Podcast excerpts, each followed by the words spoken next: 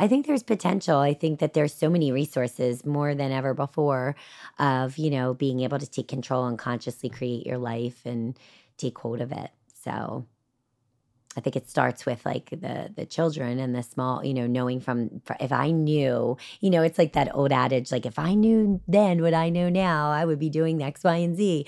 And of course, none of us will ever be in that position because you only know through being here and learning and growing and changing.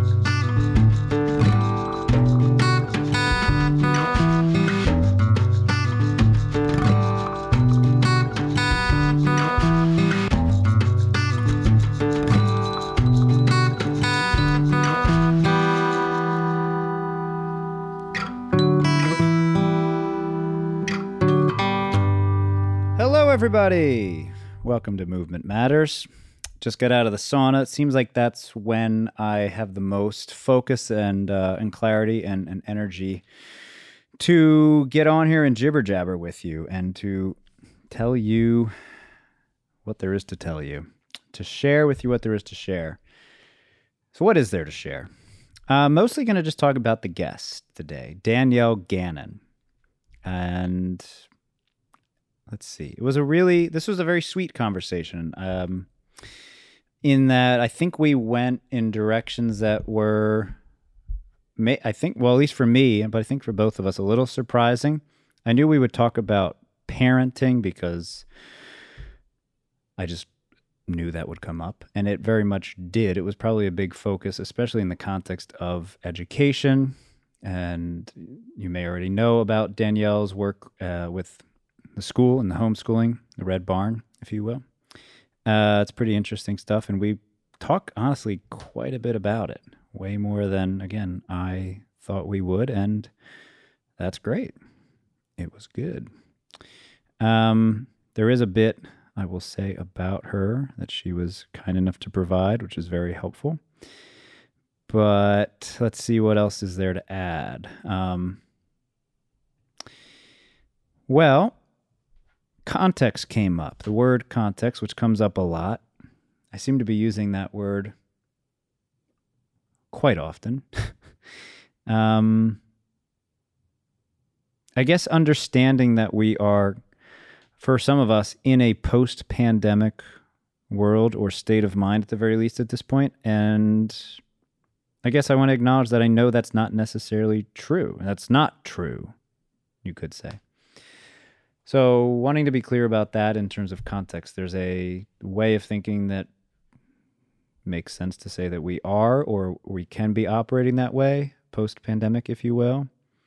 And there's also a way to obviously, or there's validity in thinking that we're needing to still be very, at the very least, respectful of other countries and other places and other, well, where there are still very clear challenges. And I guess I'm acknowledging that because at one point I think I say that it was you know there's there are a couple places where it could have we could have gone into some kind of um I guess divisive issue is a fine word to use.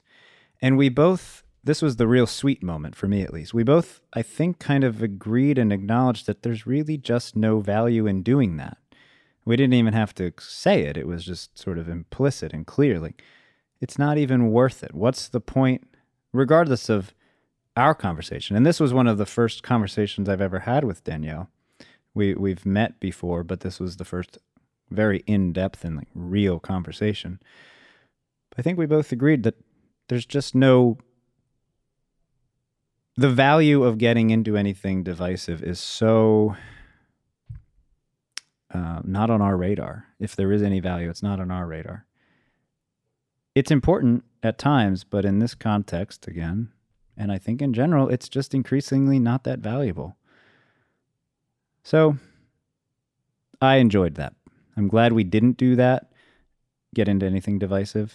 Um, I didn't intend to. I didn't think we would, but I'm just acknowledging that I'm glad we didn't. Yeah. I think the best part was uh, occasionally joking about um, our shared appreciation for 90s music, especially rap, and her use of um, notorious, I believe his name is BIG, and occasionally DMX when uh, educating the young folk at Red Barn Homeschool. And I'm sort of kidding. But you can never you can never tell with me, can you? That's the fun part, folks.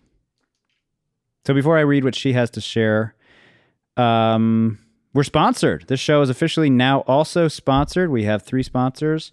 The new one being Tony Ortiz. We've also been sponsored all year, all season by Native Cafe, which you've heard me say a few things about. I think you know it. I think they're doing all right, right, Jay? You guys are doing fine over there.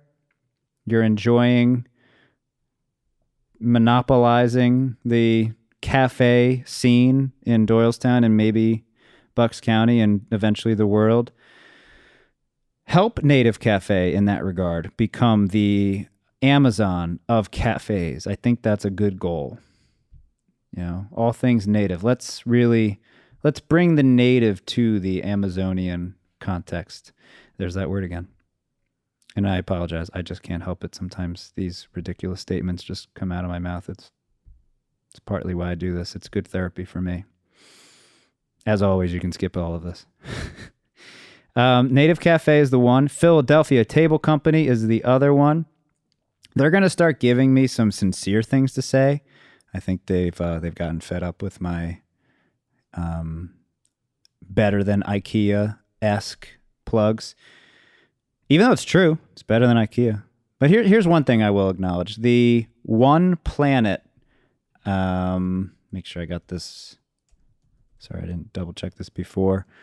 One Planet um, is a yeah, it's just called One Planet. I wasn't sure if it was Foundation. Basically, they're part of that. Um, yeah, the one it is Foundation. I apologize. The One Planet Foundation. Philadelphia Table Company, in short, is an eco-friendly company. I think you it's fair to say that Patagonia is one of the main inspirations for the um, furniture and home decor brand that is Philadelphia Table Company. And Patagonia is known for being one of the most green and um, eco-friendly and zero or close to zero carbon footprint like businesses. And Philadelphia Table Company is, aiming to be the same. And I believe you will find that care uh, is integrated into the quality of what they make and how they make it.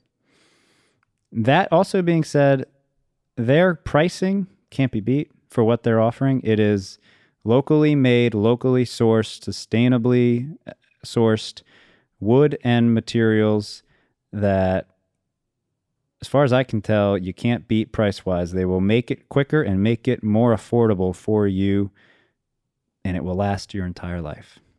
The it can be anything, as I've said many times, from an obviously a table to a desk to um, a more unique kind of table, like a gaming table. They've made a one of their coolest pieces with a Dungeons and Dragons table for D and D. They've also made everything anything that can be primarily made out of wood, they make it. They they've made dog houses.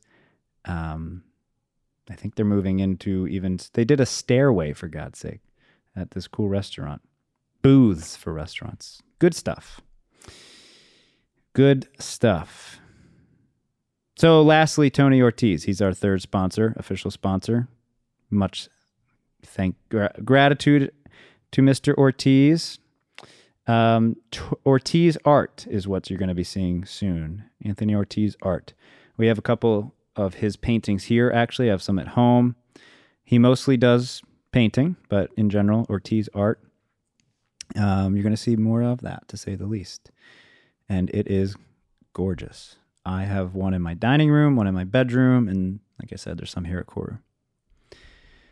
So yeah, great sponsored Movement Matters podcast. So, lastly, Danielle Gannon. Pleasure to talk with her. I think you'll really enjoy hearing what she's passionate about, her focus. the fact that all she really wants to do is share what sparks people, create situations where you can see what is inspiring for people and you feel the inspiration and build on that. I think her vision has always been to build on that. I, I think you hear her literally describe that from childhood to today. Um, as it says here, I met her as the co founder of Organons. Uh, which is part of her background to say the least. She's also a mother to three children. She's a gold leader with Young Living, founder and director of Local Spotlight with Danielle. It's part of how she shares that which is so inspiring. Um, it's a local marketing and social media management company, to say the least. And she is, as I've already said, the English teacher and co founder of the Red Barn Homeschool. Um, that's it. That's all we need to say about Danielle. To say, yeah, we'll leave it at that. Enjoy the conversation. And again, thank you, Danielle. Be well.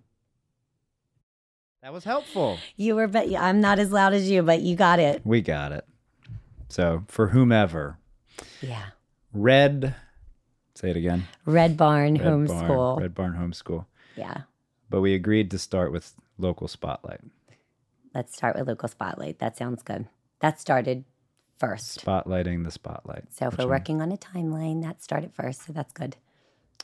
Yeah, I honestly, I really thought that the Red Barn Mhm. was longer. I, I don't know why. Maybe it's just been a long six, nine, 12, 18, it's been a whatever long months. Yeah. yeah. Um, yeah, tell me about the spotlight though. So It's a lo- fun thing to see. Yeah, it's it's it's so fun. Um, basically, where Spotlight was born is um, well, first of all, I went to school for journalism and broadcast, and I graduated Penn State with a degree in journalism, and always wanted to have my own little um, interview show. Basically, since I was a small, like a little girl, I always want a small little child. I always wanted to have my own little interview show where I could sit down with someone and interview them. And um, I was always so inspired by a lot of different people I would watch on TV. And um, then I went to school for that. And then turn of events, you know, after I graduated, I did. A, I had some internships at radio stations and things downtown. And then, as far as like applying for positions, um, I tried out to be a um, traffic reporter for NBC in God, I don't know, it was like the early 2000s. They were doing like an open call casting. So I went, and long story short, you know, I got through a number of the um, tryouts. And then last, one of the last ones, I was basically in denial that I needed contacts or glasses at the time and the teleprompter was so far away i just like couldn't read it properly and you know long story short that was over. And then not too long after that i just like picked up moved out west and um, lived in las vegas for about five years. Oh, and uh, yeah that's another whole story but um, kind of like got into sales and real estate and things at that point and kind of gave up on the whole journalism journalism aspect um, it was a booming market to get into real estate in when I was out there and um like 04 05 so it was like you already have your journalism degree at this point, Yeah. obviously. yeah Go on. Yeah. so it was so then fast forward and um you know there's a ton of things that I did between then and now but after having my three children and then um, i started doing local spotlight in connection with the store. And i was interviewing local vendors and going out and like interviewing people that made their own chocolates and talking to them and their bread and you know their veggie burgers and all different people that sold to us. And um, I decided to, I, I just loved it. It like lit a spark inside of me. And I was like, oh my gosh, like this is something that's bringing me back to like what I love. And I've gotten far away from it. And now this is what I'm supposed to be doing. It just felt so good. It felt right. So then through a turn of different events, I decided to kind of like separate it into its own little thing. And um, I started uh, reaching out to various different. I, I mean, I grew up around here. I've been in this area pretty much my whole life. So I have a lot of uh, friends, family, acquaintances that own their own businesses. And I thought, you know what? Like, I want to go out my heart is with dreams and passions and what lights people on fire and what makes them want to do what they're doing and you know what the vision is. And i want to see that them them cast that vision. I want to hear about it and dive deep into it. And i love the discussion that's born from that. So i um, started doing that you know last year in its own little avenue. And then corona hit obviously so basically, no businesses were open to really go out and do that with. And I didn't want to do Zoom interviews or anything like that. That wasn't the direction I wanted to go. And then a couple of months into coronavirus, um, when it was time for businesses to kind of like they were getting antsy, they wanted to get reopened again, I went out, interviewed a couple of different business owners about like the hurdles that they're up against, kind of went on the heels of that aspect and then just continued rolling it out. And um, here we are, you know, like a year into it, basically. And I've got a couple really good ones under my belt, and it's constantly like ebbing and flowing and changing. But that's life, right? It's always unfolding and opening up to the next thing. So, yeah, so it's been it's been a lot of fun. I absolutely love it. I wish I could do it every day of the week, like you know, but well, it certainly fits obviously with what you wanted to do as a from yeah early on to now. Yeah. So you created your own show and essentially your own channel and yeah. seized the the modern technology uh, that's available. Exactly, which is really what's so so cool too. Um, not to cut you off, but thinking about like what how it felt almost like such a challenge like years ago when I wanted to do that. You had to be hired by NBC, ABC, you know, CBS. You had to get onto a network, and there was only so many limited spaces available, you know, um, to be able to do something like that. But now with modern technology, it's like we can all have our shot at doing what we really want to do and seeing where that takes us. And, you know, for everybody, it's something different. Maybe it's not that you're hoping to hit this grand slam and make a ton of money. It's really about like just lighting you on, you know, lighting the spark within you that opens you up to all these new possibilities and opportunities that life is presenting to you. So that's what this does for me. And I know that, you know, what is meant to be will come from following that that feeling. Yeah, it's obviously like we were discussing earlier, led you to quite a few things. Um, hemp eventually being relevant. Yeah. That came from this, right? Or was that already part of your world? Um, Sugar bottom hemp? well, Sugar Bottom Hemp actually came from the school. Okay. I so met them through the school. Follow the breadcrumbs. Yeah. And all right, let's jump around a little bit. You opened a school. So you literally opened a school, right? well, yeah. So basically, what happened is um, if that's not the right way to put it. also, also with um, this whole coronavirus thing. You know, last year it was like, okay, the schools went virtual, and everybody was home, pulling their hair out, going totally crazy. You know, in front of laptops. I will officially, yeah, it's been over a year now with Griffin at home, and yeah. it certainly isn't needed at this point, but it only Mhm. works for us because um, he's honestly so good at it. It's so easy. Yeah. And I know that's not the case for a lot of people. And regardless, I'm looking forward to him going back in the fall, to Yeah. say the least. For so many reasons. Mostly but- just schedule and structure. Yeah. That's exactly right. That's how I felt last year. Like the kids were at um, Buckingham Friends School Okay. and, you know, we loved it and they were doing Which great has there. been open, right? which has been open, yes. But um, last year, when this whole thing happened, every you know they went virtual from March until the end of the year. Oh, that's another connection to Palo and and Layla, obviously. Yes, Okay. yes. Our sons were in school together. Right. They're in the same grade, um, Issa and Gabriel. But um, so they went virtual, and we did that for you know the length of time till school was ending. Yeah. And then through last summer, me and a number of different friends and families that I have from the area and my own little network, we kind of like were having the conversation like, what are we going to do? Because we don't, we know that come September, this is not disappearing. This is not going away. Mhm. We're not going to be able to go back to normal this soon. We know it. So we're like, what do we want to do? You know? And Doesn't that feel like such a long time ago? Those It- conversations. it does. I remember those conversations last summer with some of Griffin's peer parents, peer group Yeah. parents, and I can't believe that was literally just last summer. I know. It feels like it feels so long ago, but then the change only recently things have kind of changed, you know, for all of us, where we feel a little bit more normalized now. But for a while, I mean, my gosh, it was like the never ending saga, you know, and it affected everybody so much. Um, but as far as the school's concerned, we just, a number of parents and I agree, we're like, we're not, we don't want to send our kids back to school in the way that they're going to go back. That's not, we don't want to do that. We don't want to send them back wearing masks all day.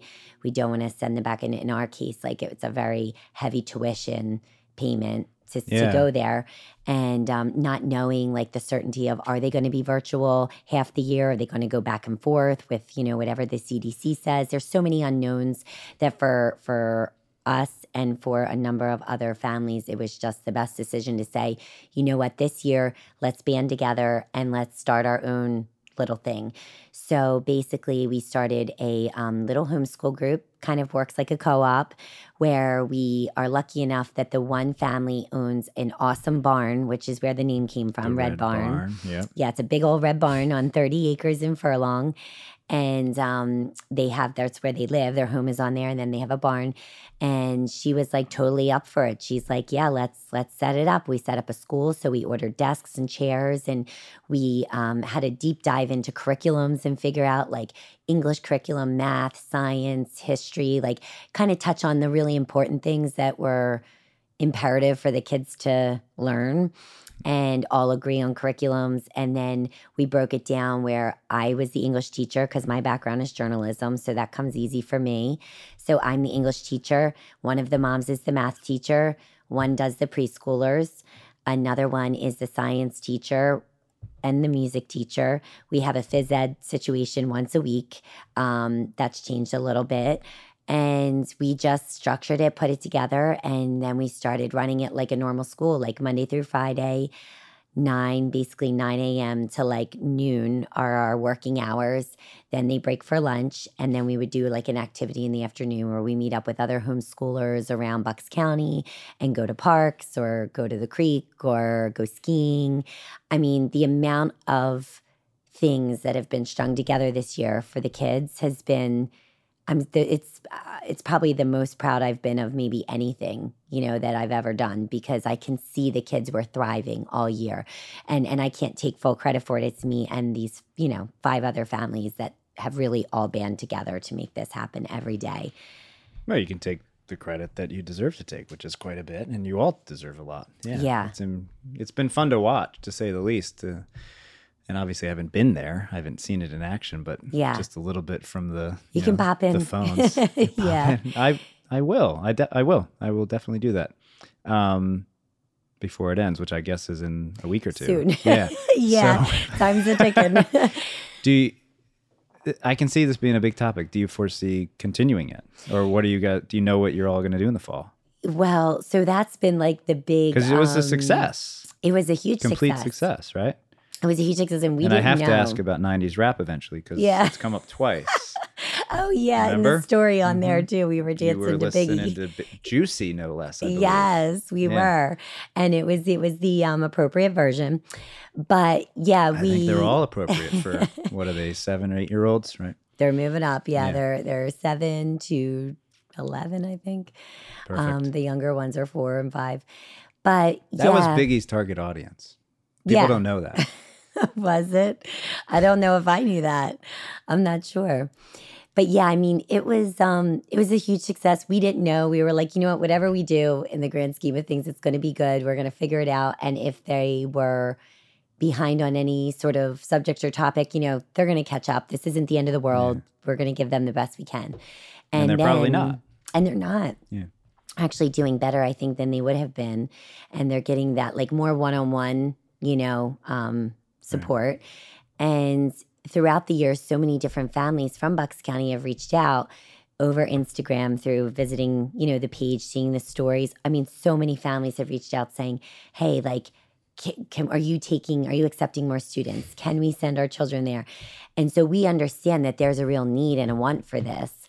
We just have to figure out how to scale it the appropriate Yeah. way because at this point it worked this year to to do it as a co-op but we don't need any more people necessarily to make it that co-op type situation so now there would have to be like a monetary exchange of some sort to make it you know make worthwhile for the people that are there dedicating all of their time um, so there's a lot of little pieces to figure out and this coming week we have a I can imagine. a yeah. meeting to kind of figure out okay like are we keeping it small like this again for next year or are we going to look into funding? Are we going to charge people? What are we doing? So. Well, implied there though is that you're doing it again regardless. we're pretty yeah. That's we pretty much are. Yeah. That's a big deal. it is yeah. Wow. So you also became a teacher, yes. An English teacher. yeah. So that's the other thing. I'm like okay well now i'm a full-time english you teacher. found your journalism path. You you made that work. It didn't have to be WMR like you Right. talked about. Um, right Didn't have to be one of the local stations. You figured that out, right and you became a teacher, an English teacher, no less. yes Wow. Good for you. yeah Um, it's been fun the yeah, scaling up, I can imagine, is tempting, but also probably not necessary. It's only been one year. Why? yeah Why rush? We But- just feel like we know that there are so many people that want to do this, that want to benefit from this type of like small town, old school, back to basics kind of feel. Mhm. And um, we want to be able to offer that, but it also has to make sense because it's so much time involved, you know, doing this. And then also, the more people you get, the added age ranges and different grades there are to try to coordinate okay, how am I teaching English to second grader, Yeah. fourth graders, fifth graders, you know, a sixth grader? We have to, there's a lot And of did you figuring out. did you foresee wanting to do this in any way before? Like you obviously knew about journalism, so to speak, but did you foresee Mhm. that in any point in your life? It is actually funny. I started off, I started my college education off with elementary education. Okay. And I always loved, I kind of always wanted to be a teacher as well. So I actually, it this out. year kind of rounded out nice for me. I was able to kind of tap into all those things. And it was Yeah. funny when I look back at that. I'm like, wow, like the things I always dreamt of and thought about as a child are all coming to fruition now, decades later, you know? Um, I'm- but I'm, very curious as to why people. I can guess a few reasons. I could definitely speak for myself, of course, but why you all and why many people would want to do this? Because it's it does it is a lot of effort, as a Mhm. mon- number of people found out. I know people who took on homeschooling, even just their families, and learned quickly that it was way more than they could handle Mhm.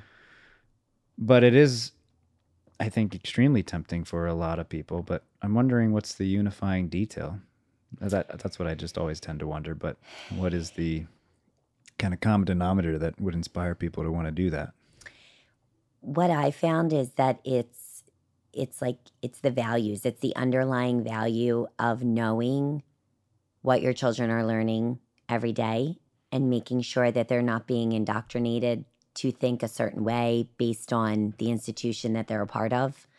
And that's that I think is like the underlying can we break that down a theme. We Are can you- break that down. cool Yeah. um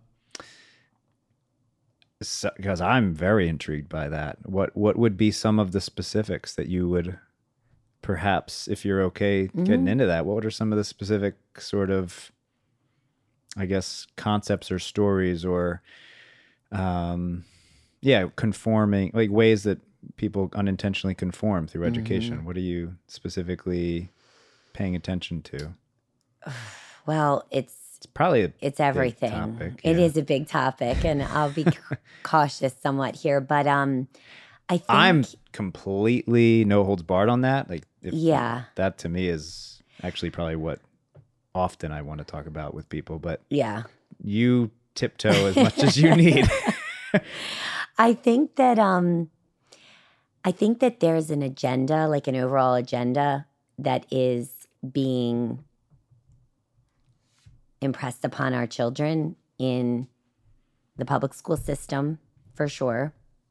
Um, and also the in central, but well, in this just in the world, county in the- world, the world, in the country. country. Yeah. Okay.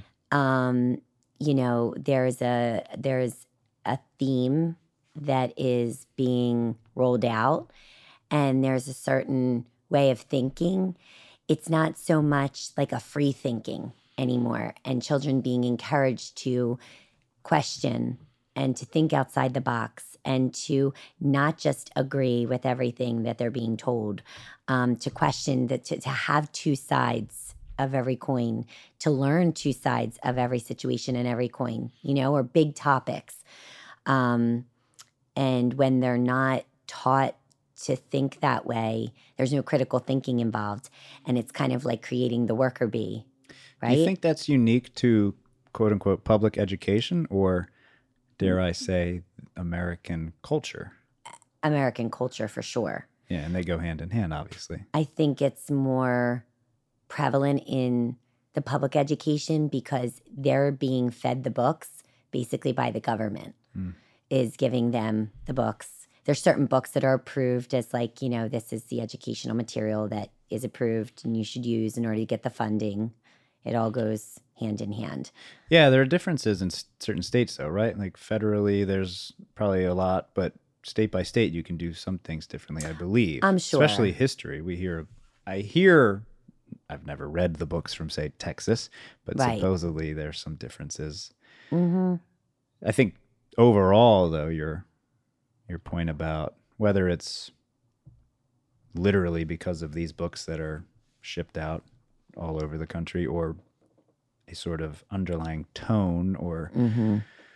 perception that is whether it's intentionally or unintentionally fed yeah there's a lack of i think the word of 2020 was nuance a lack of nuance often that's unintentionally produced Yeah. yeah, I agree. I think it's just um I don't know. I mean, you know, private schools have more flexibility with what they can do because they're not taking government funding. So they can decide based on like Yeah. the mission or the philosophy of the school or if it's like a faith-based school, obviously they kind of go with that underlying Mhm. indoctrination, um, whatever it is. And and I think there's a lot of good things about all of those. I think there's a lot of good things to be said about all of that. I think there's a, a lot of good in the um, public school settings. I understand why people choose that. I understand why people choose private schools and the different, you know, religious schools or um, like a friend's school or different Quakers, yeah. Quakers. Um, I understand it and I see a lot of good in a lot of it. Um, it's just that I personally like to, what I've learned to love about this homeschool culture is I like to be able to decide what I want my child to be exposed to. Mhm. And what I found in the past year, as opposed to the years when they were in school, is that before you pull up, drop them off, they go in, you pick them up seven, eight hours later, we're driving home. How was school? Oh, good. What did you do? I don't know. You know, they don't know, they don't remember. And it's not because they're not teaching it well. It's just because, you know, kids, it's in one ear and out the other for the most part. And, and they don't, they're not uh, remembering enough to have a discussion about it. But what I like is that now in this last year, you know, I'm with them throughout the day. So I know exactly what they're learning. So then when we're having dinner at night, I can sit down and talk to them about the topics that we learned about in school and kind of like we have like more camaraderie at the dinner table. And I also feel like I can help them. Like if they're not, if there's something that they're not doing really well with, they're really struggling with reading or this, that, and the other, I already know that and I can get a handle on it versus finding out, you know, weeks later from school or, um, and just also like the curriculum. Like I handpicked the English curriculum this year.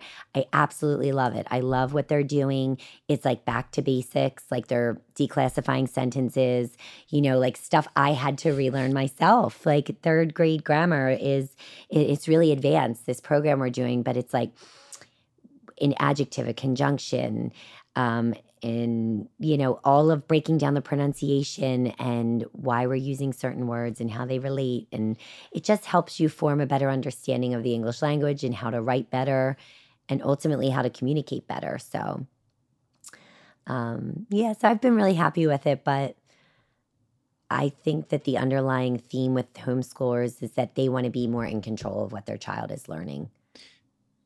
Got it. Makes complete sense. And did you ever read a book called Homegrown? I'm pretty sure it's called Homegrown.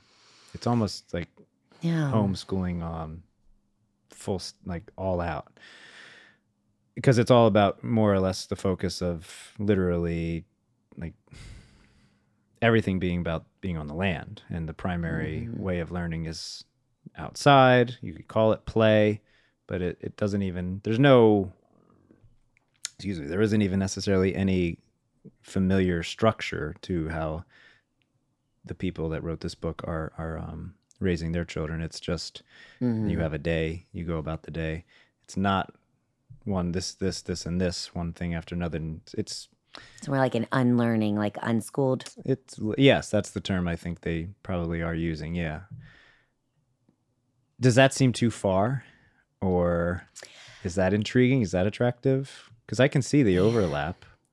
There's an overlap, but for me, there's there's a balance. I don't feel comfortable doing that Yeah, um, because and and there was that's basically your literally whole life that way. You have to have the land. You have to, of course, you you be able to pay your taxes. right, right. Probably you're farming essentially. Yeah, and that's what's so great about the property that we're on is that the kids um there's horses on the property, there's chickens. We hatched our own eggs. They've raised the baby chicks. They're they're, you know, handling the chickens every day. They're getting the eggs. They're taking them in. Um, we're using those eggs to bake food, to bake goods.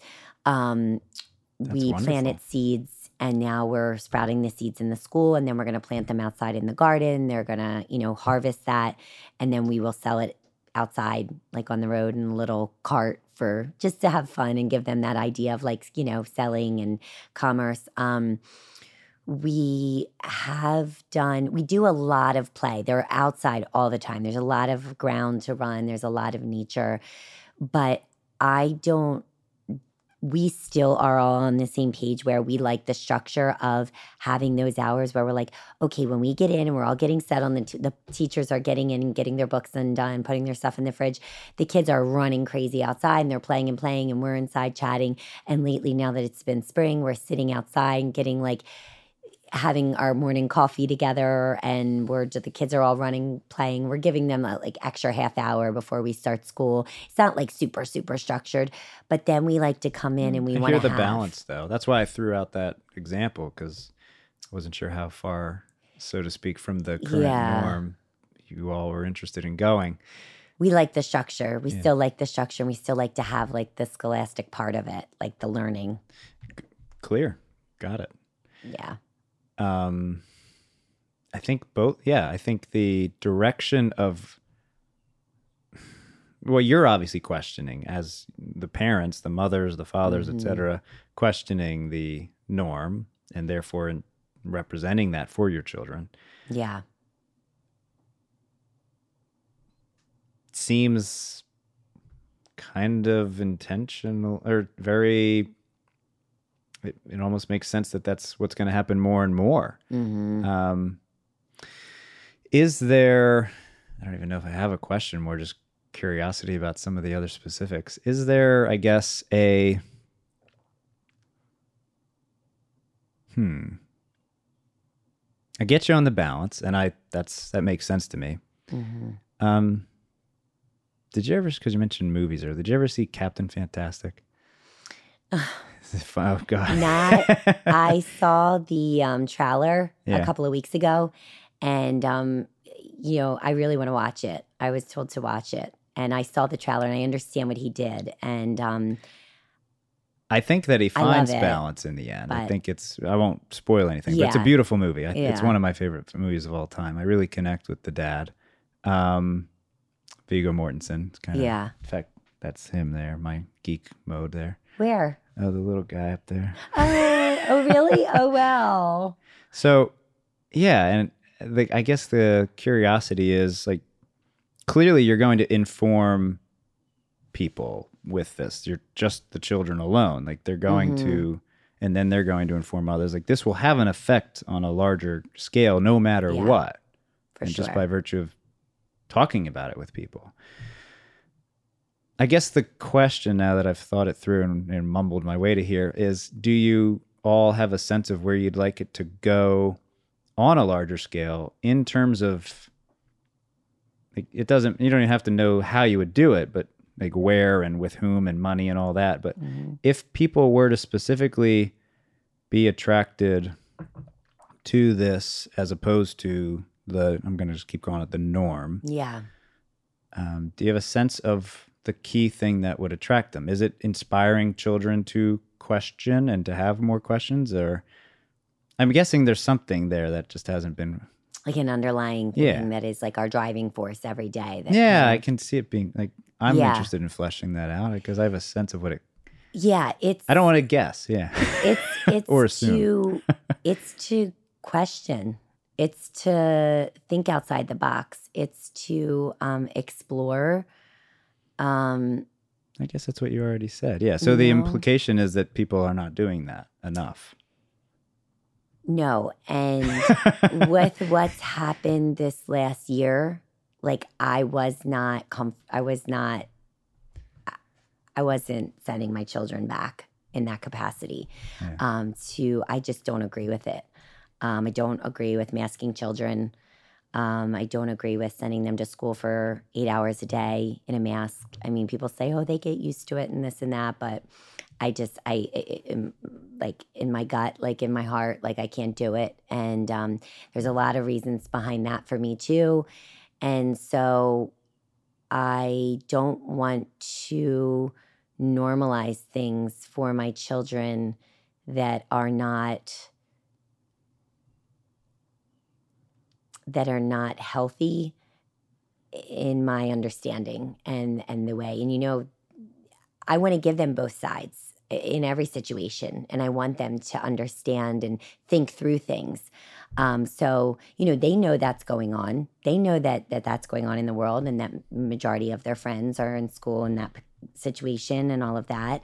Um, but they also know that they're not and they know why they're not and and they know both sides. And when they're older i'm sure they'll all have an opinion around this time frame and around what happened. And you know one of my children may say i hate that that my parents did this and i wanted to just go to school with everybody else and do x y and z. And maybe the other two are happy as a clam and you know they walk to the beat of a different drum. I don't know but at least they're being given that that choice.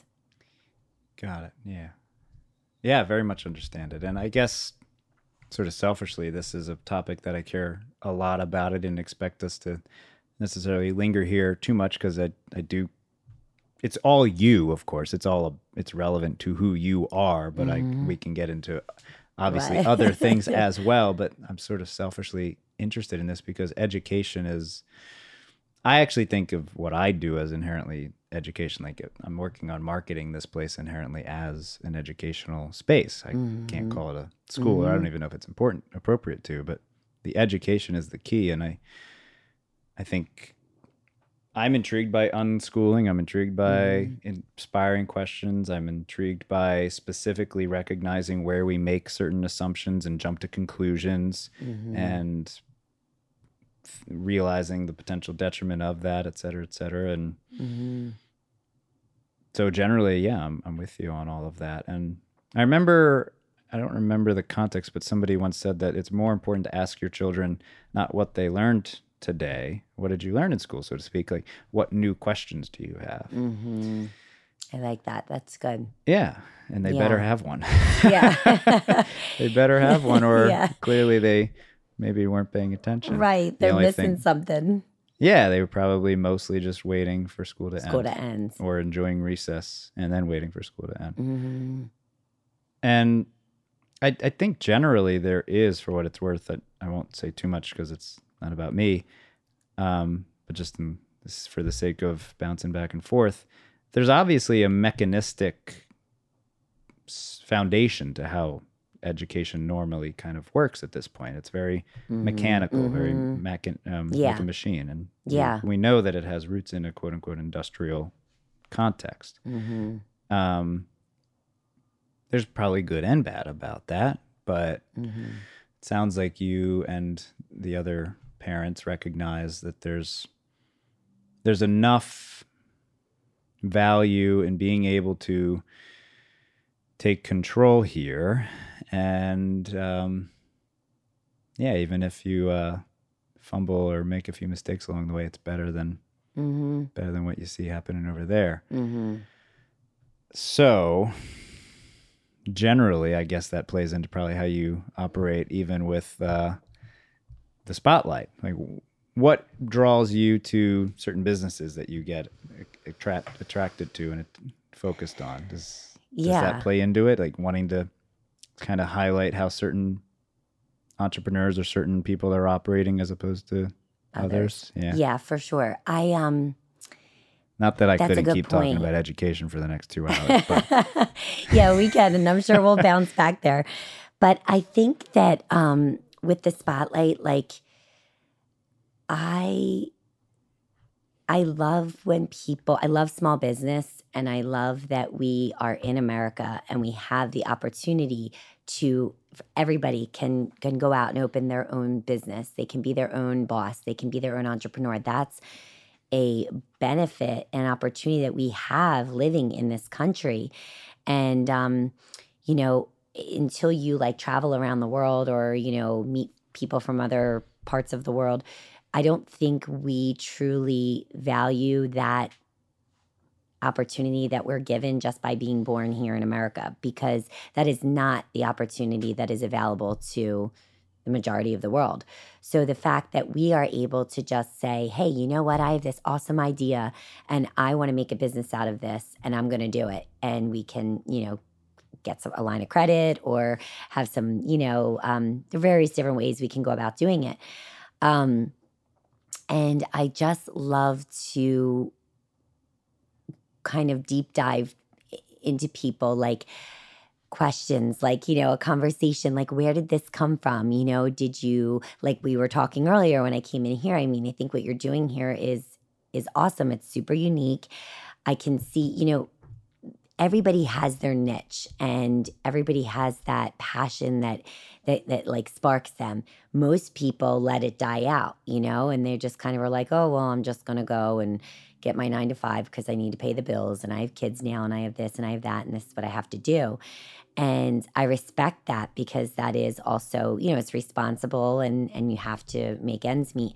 But to also believe in yourself and take a leap and a risk to try something that you have this burning passion and and knowing like I'm a big believer in um the law of attraction and I like what what you put out there is what you get back and and energies and all of that. So it's like if you truly feel something and you feel this inspiration to do something i believe you need to act on it. Like there's something that is that is you know pivoting you there. And if you do act on it it's not to say that that's the end goal but that there's other things that can come from that you know like other little um branches that can come from that, which will ultimately take you to maybe where you're ultimately meant to be, or maybe it's going to be this constant changing cycle, right? For all of us. Like, who knows? You know, we're all on this journey. But I love to interview people and hear what makes them tick. What was the spark inside of them that started this idea? Where did it come from? Why this? You know, like why a wellness studio? And what is it that, you know, like like was it because you yourself had a health crisis that then you felt like you had to heal yourself and then that led you to where you are to now help others? Or, you know, there's very so many different stories that people have. And um, so I tend to choose people who inspire me as well and that I can learn something from. And I want to share their story. And, um, you know, like there's a lot of people like with Spotlight, it's, it's a video that's like the product of it is that it's a video that comes out that's clipped and edited that people can watch to learn more about this entrepreneur or this business, right? But there's so much more to it and it's ebbing and flowing and growing and changing as I'm finding my way with how it's all going to form because there's so many people locally that are like local influencers that go out and they take pictures of this, that, this, that, all these products and businesses. And they say, go here, go there, blah, blah, blah, blah, blah, right? And that I, I like to see what they're posting and all, but that's not what this is for me. Like this is this is deeper than that. And this is not every place showcasing this is like kind of curating like the cream of the crop like like for me and what that means and presenting that and it, having it be very authentic. Like that's a big piece of of what i do. I want it to be authentic and if it's not then i don't want to do it. Well, what I see with you, with everything from Organons, which is a very specific kind of, obviously, grocery store, so to speak, um, very unique, and the school, and this, and I'm sure more, probably all of the little pieces fitting it all together, is that you have a very specific worldview or um, perspective about how culture could improve, if you will, or evolve. And that's like a very well thought out, mm, fairly seemingly complete perspective about how culture could evolve, how at least American, if not human culture at large. yeah i like It's that nice to see. that's that's good yeah no i like that it all it looks like it all fits together. In fact, you It could literally bring in what you call law of attraction. I think of with respect to I immediately the word that comes to mind is neuroplasticity or just actual concepts that fit with neuroscience and how and basic understanding that um, there's a like inner like outer relation there's a relationship between your i like to say nervous system and the world around you which is actually just literal hmm it's not complicated. It doesn't Right. need to be worded in any kind of, for lack of a more perhaps um, appropriate phrase, it doesn't need to be new agey or spiritual to, to word it in any of these uh, to word these concepts at all. It's yeah, very- it's actually like science, like quantum physics, more right? Is that kind Yeah, of what you're there's a- thinking too? Yeah, yeah, Yeah. to the extent that I understand that, and general, just you could even say physics doesn't even have to be quantum. Right. astrophysics physics. um, but the the relationships are the key relate understanding i would say the laws of relationships the reality of relationship that you're in relationship with everything Mm-hmm. not just some things not just when you feel like paying attention or when you're paying attention it's constant it's absolute Mm-hmm. so seems like that's a sort of guiding force, whether it's on purpose or not, for your um, Yeah, your it's true. takeover, your world domination, yeah. to yeah. fulfilling your dreams, if you will. yeah. maybe that's a better way to say it. Yeah, for sure. I think um I mean it is all connected. Very deliberate. It, it it is. It's like a del- it's like deliberate creation, Mm-hmm. right? I love that. I love deliberate creation. Um but the funny thing is is that the way this all unfolded and the way all of these pieces came together, I didn't even maybe necessarily realize that they were all how how connected and intertwined they all really were. But now looking back, I can see like, oh my gosh, it's all a piece of this same puzzle and it all fits together so Well, synergistically. yeah, and you literally began by acknowledging what you thought of as a little girl, as you put it. right. Yeah. Yeah, exactly. so it's looping around full circle. I think connectivity is a very consistent principle of Yeah. of life. Yeah. of existence. So being aware of that is kind of what I think hear you highlighting. And literally Mm. maybe that do you wonder if that could be something you actually teach on purpose? Like could that be an aspect of a curriculum hypothetically? hmm For for the students, Yeah. for sure. Um, we've taught them all kinds of different things. Like we have a special, we call it once a week, That's where we call it in public school too. Yeah. yeah. okay, we'll have to come up with a different connectivity time. Um, something where, you know, either a parent or someone from the outside community comes in and they teach something that is like really different or unique, um, real world kind of stuff. And um, it's been a lot of fun. So yeah, I mean that's totally something that we we did have a class on um, meditation um, a couple of months ago like in terms of what you're saying like getting children to be aware and they are um they're very aware of of this and and my children specifically like i listen to have you listened to abraham hicks or esther hicks at all I know the names. I I don't there's a lot that I don't pay attention to. yeah It doesn't mean that it it doesn't mean anything. I just yeah partly You haven't deliberately gone out and turned it on. I just I'm busy. Yeah. Well, I'm not. and no, you're well, Yeah, no, it, more like it's like more like there's so much input already. yeah. I don't often. f- Yeah, that's a personal thing. Yeah, I just don't Yeah. often find myself wanting more input. Like literally, just this. This is a lot of input. Pe- like talking to people is so much input Mm. for me. It is. Like. I might. I don't need to learn about this person at all because I'm getting it through you. Right, right, right, right, right, right. And that way you can easily, like, more easily digest little bits from Yes. everybody, you know, than than focusing on one thing. And Yeah. I just, it's specifically something that I've listened to for like the past three years now. It's a woman. Her name is Esther. Um, and her husband's name was Jerry. He passed away, but it's Esther and Jerry Hicks.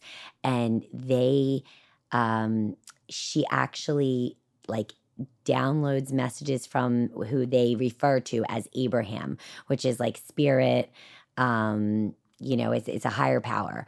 And it, it it's really, really interesting stuff. But it's basically all about the law of attraction and and just kind of like getting your mind where you need to be in order to attract exactly what it is you want.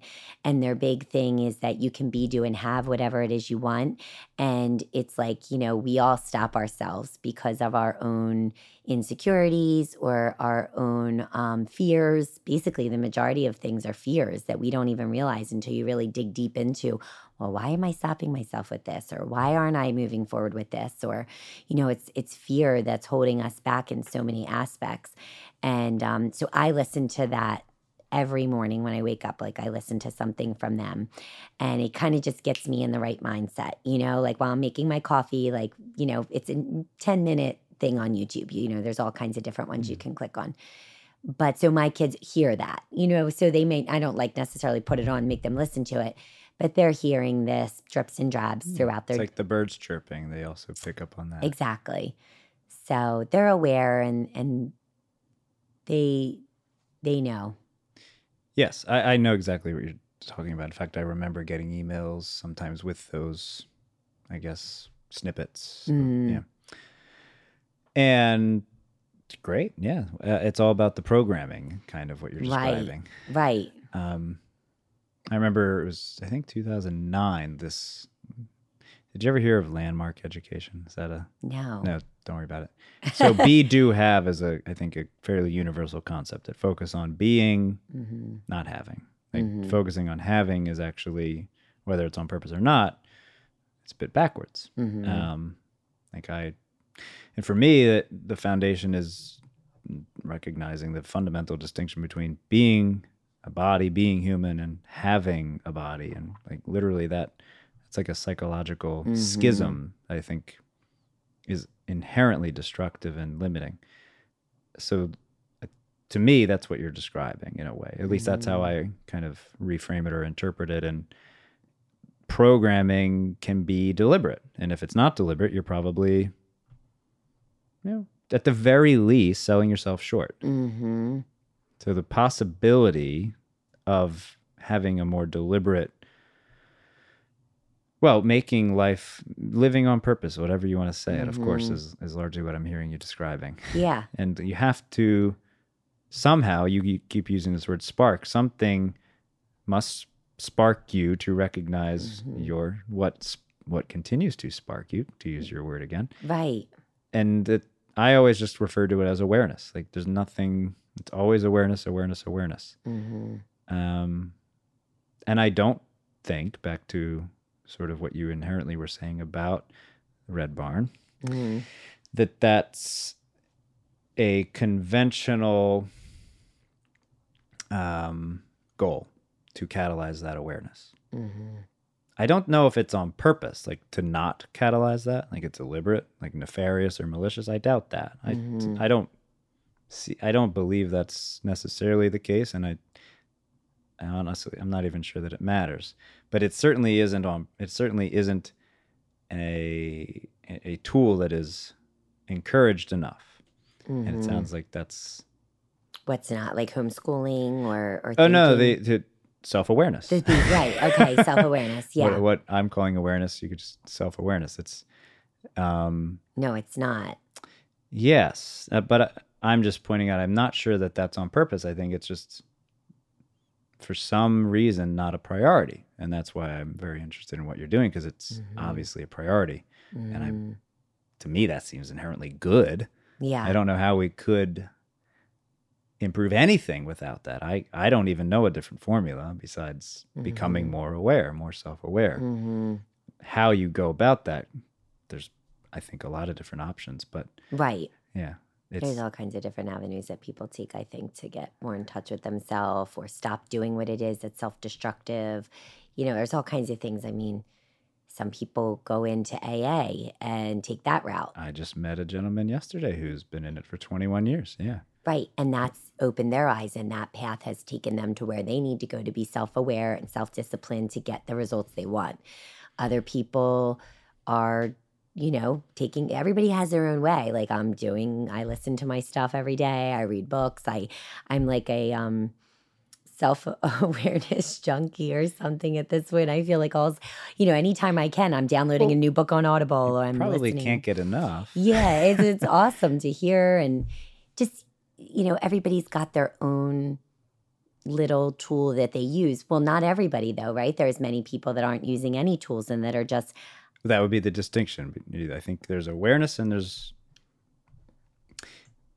whatever you want to call it. You, once you become aware, though, it's a never ending right. journey, as you said. It is.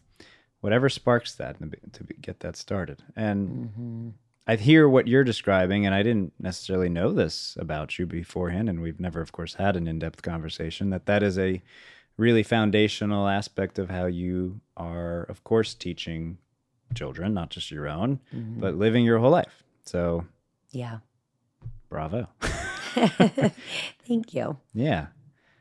And I guess in a way, back to the sort of general um, overlap between you know what you are all responding to and what is the norm. Do you think that's possible for awareness to become a no, a specific kind of self-awareness to become like the norm for on a larger scale for society, if you will? I, was, I, I jump. We can jump to the whole Hmm. species for. Yeah. yeah.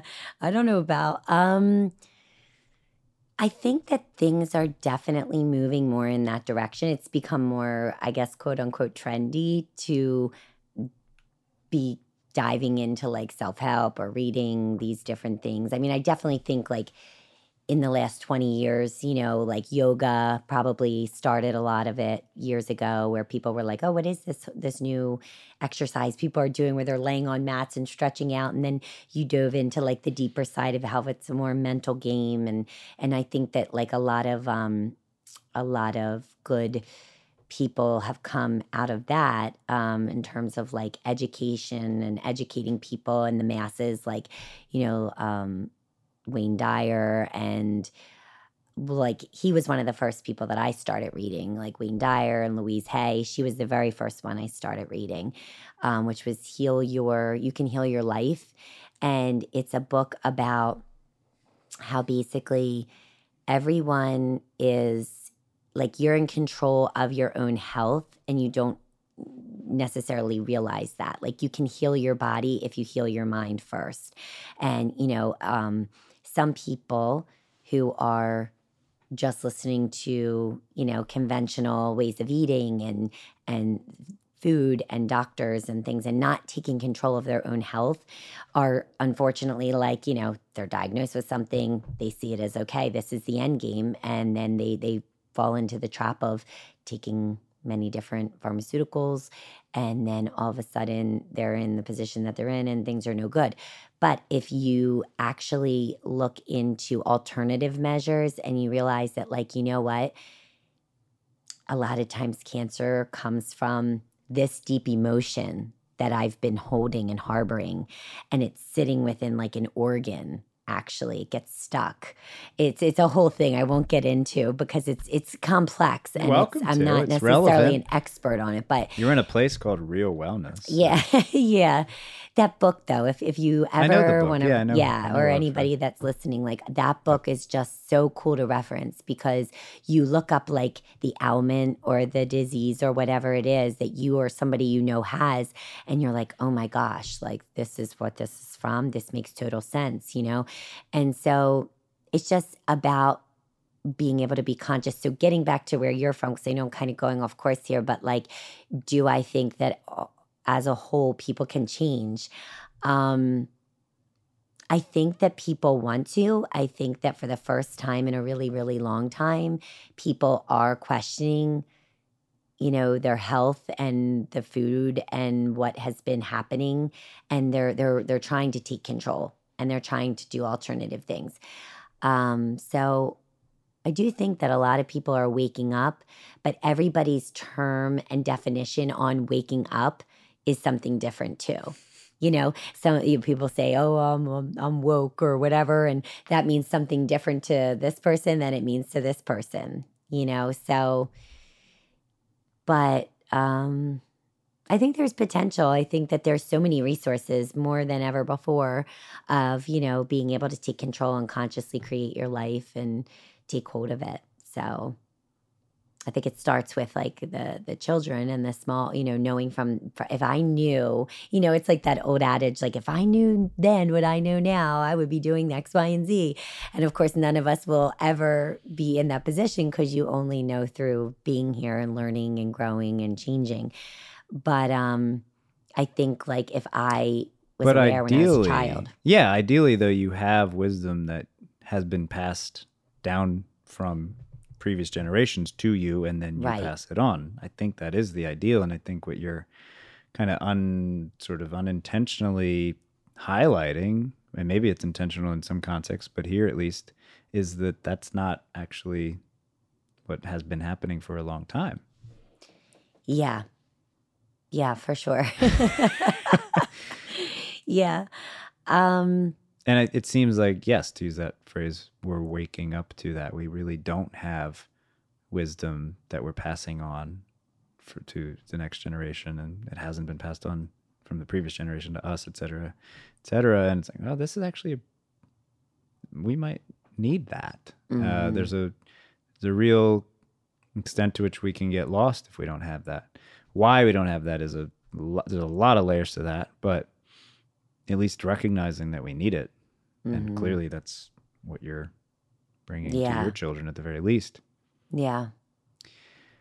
um the fact that there are different terms is always intriguing to me because we have to have some shared language Yeah. seems like it's going to be tricky to connect without that but you know it's such a i guess you could say many layers to it um you know thinking about paolo who i didn't know you went to school with hmm we're both big fans of. I think in uh, with respect to Chinese medicine, this is uh, this isn't exactly foreign at all. hmm Um, the concept of having stored energy or an emotion, so to speak, in your body, or like it being held or creating some sort of um, block, or uh, the way I often, I mean, it kind of goes right into your tissue, like you said, in an organ that's just soft tissue, and there's a um, sort of a, a tightening and a holding that's counter to what we're attempting to do flow Right. and Right. and are doing obviously and i i perceive a, a fundamental distinction between wanting to explore these more alternative concepts and possibilities as being rooted in maintaining allowing for and maintaining a flow. Mm-hmm. Not not that that's the only thing but that it's clearly we need more of it. Within our bodies within our culture within our thoughts within our i'm sure on all scales to some mm-hmm. extent. How we envision to what we think of is possible and there's a i don't think there's an awareness of the extent to which we're not doing that i think that we're largely very engaged in these sort of almost robotic patterns, increasingly so. And Mhm. um, the the back comes back to education again, the mechanistic kind of right. structure that has value, but maybe not as much as we thought.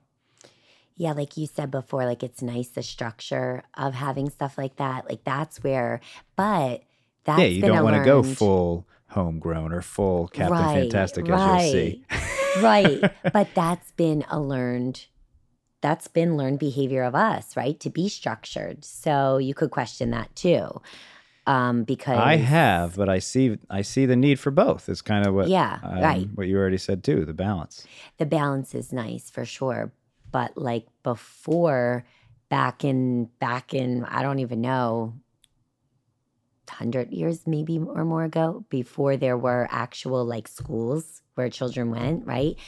What were children doing, right, at home? They were waking up in the morning, r- helping their parents like with the chickens, doing the farm, washing clothes, making food, chopping, taking care of the babies. That's why people had, you know, seven, eight, nine, ten kids because they were all helping and they were, that's what they were doing. That's what they, that's what their purpose in life was.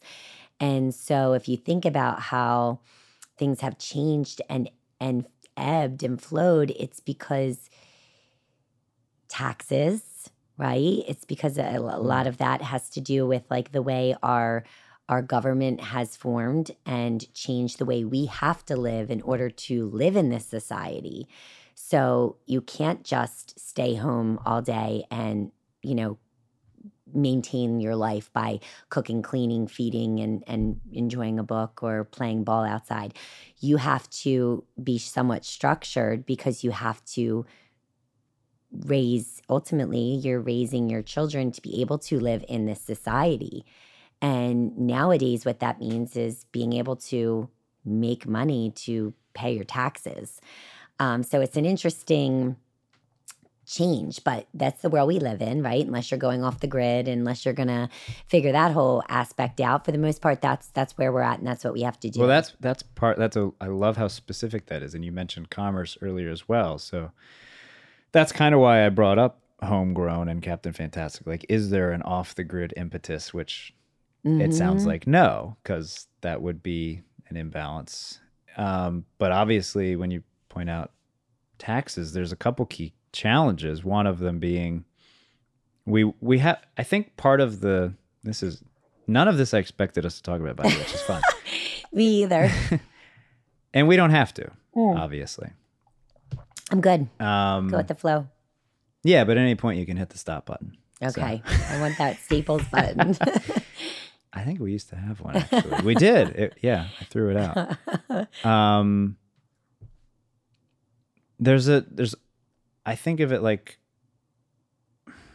like this ripping in our psyche, like this almost in cognitive dissonance that we're constantly living with. Like we want to have our individual freedom, so to speak, and also be part of a collective. And Mhm. it seems like we just constantly are butting our are banging our heads against the wall because we can't figure that out and or at least it doesn't look like we're figuring that out often Mhm. hence you brought up taxes but we understand of course if we don't pay the taxes dot dot dot Mhm. i think the key is more about why and that's why i'm intrigued with the, everything you're doing and more about just having a better foundational concept of what like what does it even mean to be human? Like who what are we like Mhm. as not just americans but like on this planet? And that is why everything comes back to these quote unquote alternative or sometimes people call it spiritual but or natural whatever you want to call it. It's like there's a seemingly need to reform our very understanding of like being on this planet. And i don't know if we can ever figure out this individual collective battle in our heads until we do that Mhm. um, because we know, I think, that if we just went full individualism, we'd also want to then try to figure out how to have some kind of group experience. camaraderie and Yeah, you need that. It's logical. need that. Exactly. We need that. Humans need that. We need we need conversation. We need like you wonder why this last year with all of these like lockdowns and quarantines and things, there was more like suicides and um, domestic violence and just bad a lot of bad came from it because of people like their mental health was breaking down because you were isolated and people want that human connection you know they want to have conversation they need human touch. And um like even just like i'm such a hugger like i hate i hated this whole year like being uncertain of like who i could walk up to and be like oh my god how are you? you know and give them a big hug and you know because you have to respect everybody's comfort zone with where everybody's been and i get it and the fears and all of it. Um but yeah it's it's it's crazy. Like you could dive down so many rabbit holes with this conversation like what you're saying. I mean the human collective and and where we go with that. I mean i, I think that there's a there is an appeal for me with like you're saying the captain fantastic type of thing. I i do like i've actually contemplated and it's something i'm actively thinking about traveling a lot this coming year because i am going to be homeschooling but do uh, so i'm going to be a part of our our red barn group for sure but also the nice part about it is that there is flexibility because we have the curriculums I teach them. I know what to do of going on the road for a piece of that and teaching my kids on the road and letting them experience and see, you know, X, Y, and Z. Like I'm kind of like, now's the time because they're not in a traditional setting right now. And this is the beauty of taking this path is being like, let's get in the car from, you know, August through December we're cruising and we're going to experience all kinds of different walks of life. We're going to experience the way all these different states operate and different foods. And sometimes we're going to be in a place where, you know, we're going to be like, what the heck is this? This is weird. I don't like it here. You know, we're going to test our comfort zones. But it's like that is really the best thing you could do for your kids. I feel like showing them, showing them the world, showing them other cultures, other people. I mean, you know, it's nice to have structure and and I like being able to say, okay, from this time to this time, we're doing this. And then we break for a little. Then we're going to get ready. Mom's going to cook dinner. Then it's bath time. Then it's bedtime. I like that. And, and that's definitely needed in a lot of respects. But there's also such an appeal to just going on the road and seeing like what else is out there. You know like I, i've always had that that bug for wanting to travel. And um i consider myself a very free spirit. I feel i'm always like dreaming. I'm i'm in my head about everything of like what what i want to do and what where we should go. And you know what's next and i see things before they happen like and and that's like kind of part of the deliberate creation i guess you know but um i do see myself doing that soon so i see the appeal in that too it's just a little fear behind that of like being afraid that your kids aren't gonna like know how to like you know do long division or something if they don't you know what i mean but i don't I do, use long division now and i'm now. you know Right. There's a lot. There's adult. a lot we don't use. Right. Yeah, it certainly doesn't have to go all the way to calculus. Um, no. Yeah, to find the uh, potential uh, irrelevance, but I don't hear that as off the grid. It sounds just like a really great aspect yeah. of education. True. Um, that you're realizing you have the capacity to offer, which is yeah, yeah, sounds wonderful. And you would stay within sounds like driving distance or this country. You know, who knows? You may, I don't you know. may end up in Panama. I've been dying to go to Italy for years now, and I was actually supposed to go in December for my birthday. Like that was a plan that in my, but then everything happened. Allowed. I wasn't able to go. so um, you are now, I believe, right? I don't know. There's there's um, I'm getting mixed reviews on that, so okay. I'm not sure. I should probably check in with some countries. yeah. Well. No. Oh, right, right, right. Um, whether it's safe, you mean? Well, just whether you're allowed into the country or uh, not. Yeah. I don't know what their what their rules are right now. Yeah, I, I don't know if it's like an EU um, lift or specific countries. I know some countries right. are allowing travel more. American citizen. You, Yeah. If you have to show like a COVID free test, or I don't know if you have to Yeah. show stuff. So we'll see. But um, yeah. Well, with respect to so it's it's so obvious how easy it is for people to get the word brooding is what I'm thinking of, like lost in the the things that bug them mhm, and would just brood over it. like, mhm. We could talk about vaccines, but I know we probably don't it wouldn't why would we? What would be the good of that? Because it's such a divisive con- topic. There's so many things that are so divisive, whether it's Mhm. masks, whether it's Mhm. um, valuing public education or not, whether it's believing in, I mean, something as grand as God or not, like all of these Mhm. things that are inherently divisive. Like I, I've enjoyed the fact that uh, almost unintentionally we haven't done that at all, and I don't really want to. I don't Mhm. want to with most people yeah. because I think it's inherently useless. I find what's interesting is what's what's the overlap. What is actually Mhm. the intended or unintended um, common ground? Mhm. And Yeah. there's obviously always a lot, or I rarely find that there isn't. Mhm. Yeah. Exactly.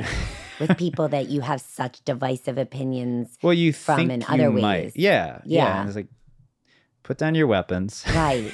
right. I suspect if you sit here and we get to know each other, none of that's going to be even important to you Yeah. uh, it, for a while until maybe you forget. But hopefully you won't. And that- Right. but that is, I think, what you're potentially.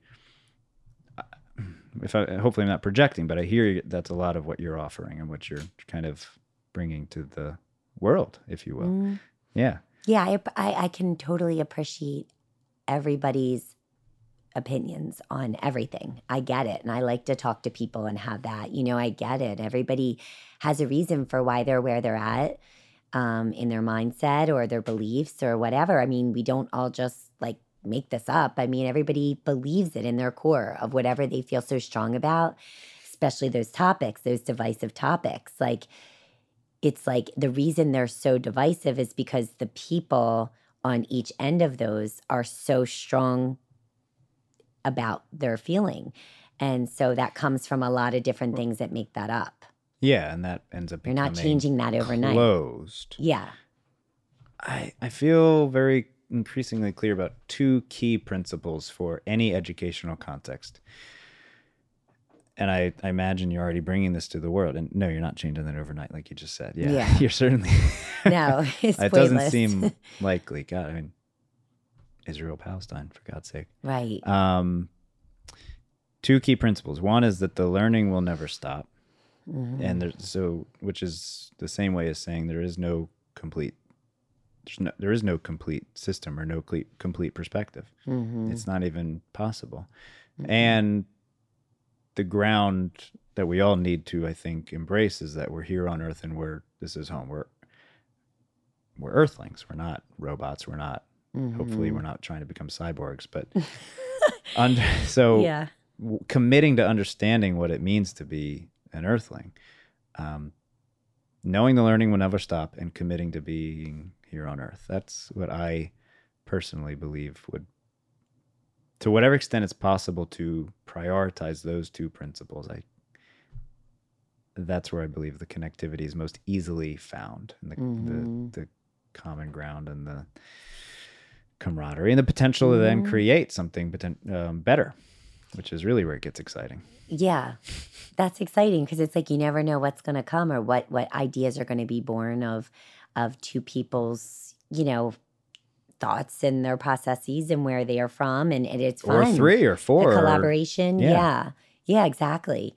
That's why it's fun and it's exciting to get people around a table and talk or discuss or um, discuss topics or ideas. And, and then it's like, oh, this idea bounces off of this one. And all of a sudden you have this whole new concept. You're like, wow, that's amazing. Like, look what we created, you know? So, um, and all good things come from that, you know, from a, from a, combustion of of minds really Mhm. so um yeah i agree with um what was the one thing you said um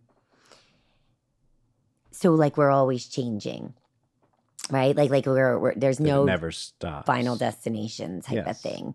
Yeah, and that's the thing is that I think when you're younger, and especially like I think like even in my parents' generation, you know, it was kind of like, well, this is what you do. Like they were, they're the boomers, the baby boomer generation, and that you know, it was kind of like they were like guinea pigs for a lot of things, um, and it's like they basically were told that like this is what you do you know you go to school you get out you get married you have children you work you then have you work a good job that gives you a pension then you retire at this age you get a pension you get on social security you can be retired and go live in florida for 10 years and like that's kind of the way it, you know that's i mean the majority Yeah. of that The generation is entire um, conveyor belt is is just put under your feet. Just, Doing that, Just yes. follow this path. yes And I and at the end, you're gonna die. Right. And I've heard so many of my aunts and uncles and, and family members in that generation say, like, kind of, you know, a little bit like half joking, but half serious is like, well, life sucks and then you die. Here we are. Life sucks and then you die. And it's sad because I'm like, you don't have to do this. Like you don't have to follow this traditional way in in any which way. And that's like um always like the thing I impress upon my kids is I've said I say to them like when they talk about like college or you know and the different things have come up over the years I'm like you, you might want to do that. I have no idea. You don't have to do that. You're gonna What's your see. oldest? Uh, she's ten. She's talking about college. That's funny. Yeah. Well, like say that, you know, inquired, like, well, what is this? And we took them to Princeton University for a field trip a couple weeks ago. Mm. So we kind of had that like discussion. Got it. Yeah. but um, you know, basically I'm just like I'm, You- I have a Did tickle. you get some lavender in your oh my gosh. Um it's kind of like I don't know if I am gonna have to excuse myself You might. with this tickle. and that's okay. Okay, I'm going to. I'll be right back. okay. All right, you let me know. We back. Oh, I didn't even pause it. Oh, We'll- okay. we'll just- they'll they'll edit we'll, it. We'll either keep it because it'll be super entertaining, Oh God. or okay. we'll see. But it, like I said, it gave me a chance to review. We've basically, you know, the original list we've more or less covered. We haven't talked about um, Sugar Bottom much, but that or not Mm-hmm. directly, but that's okay. It seems like they're doing all right. Yeah, yeah. they are. They're doing they're doing great. They um they so they kind of formed last January of 2020. So it's not been long. Oh, They're early. They're bit. They're they're like new too, um, and it's this guy Fred um, and this woman Stephanie, and they Fred owns a hundred acres a hundred acres of farmland in Furlong, Hmm.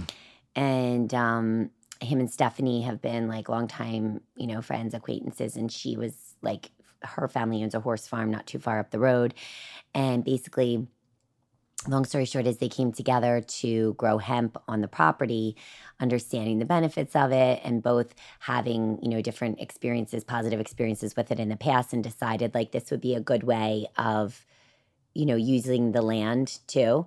So they planted it last spring harvested in the fall and then you know pressed it into cbd oils um, gummy pates which i love um, dog treats, bombs, lotions, you know, all di- different things, and um, and they're doing really, really good. And they are they just were on CBS News, like came out and did like a report on them.